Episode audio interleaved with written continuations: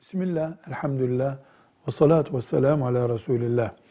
Düğünden önce kına gecesi diye bir tören yapmak Türkiye toplumunda bir gelenektir, örftür. Kına gecesi ne farzdır, ne vaciptir, ne sünnettir, ne mekruhtur, ne haramdır. Örf bu.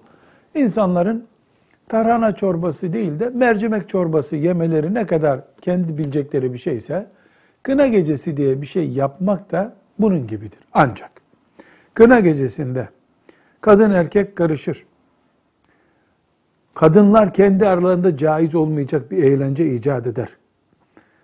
Düğünde gereksiz borç harçlara girilip evleneceklerin başına bir bela açılacak gibi bir haram, bir yanlış iş yapılırsa kına gecesi caiz olmaz tabi.